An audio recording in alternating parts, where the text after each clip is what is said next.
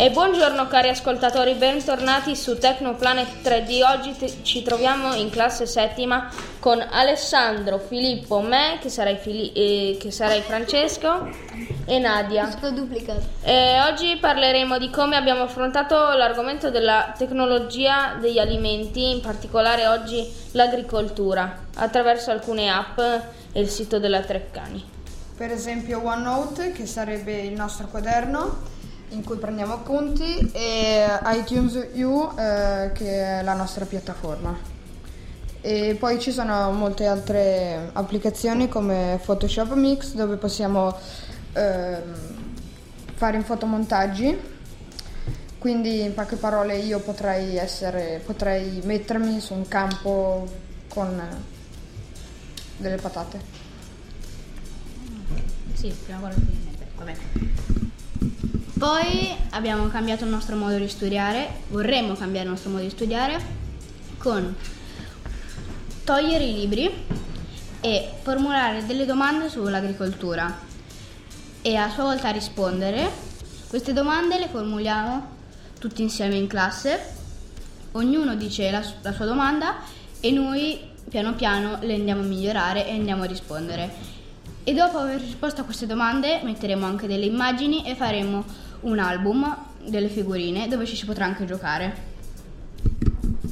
Allora, prima di tutto ci siamo posti delle domande chiavi, come per esempio il significato del termine agricoltura, oppure quali sono le attività che si fanno nell'agricoltura, e poi dopo abbiamo risposto. E poi ci siamo chiesti cosa vuol dire il termine agricoltura e abbiamo scoperto che agricoltura, proprio la definizione, sarebbe l'attività che ci permette, coltivando il suolo, di ricavare prodotti essenziali all'alimentazione dell'uomo e degli animali e anche produrre alcune materie prime essenziali per alcune aziende. E speriamo che avremo buone risposte. Arrivederci.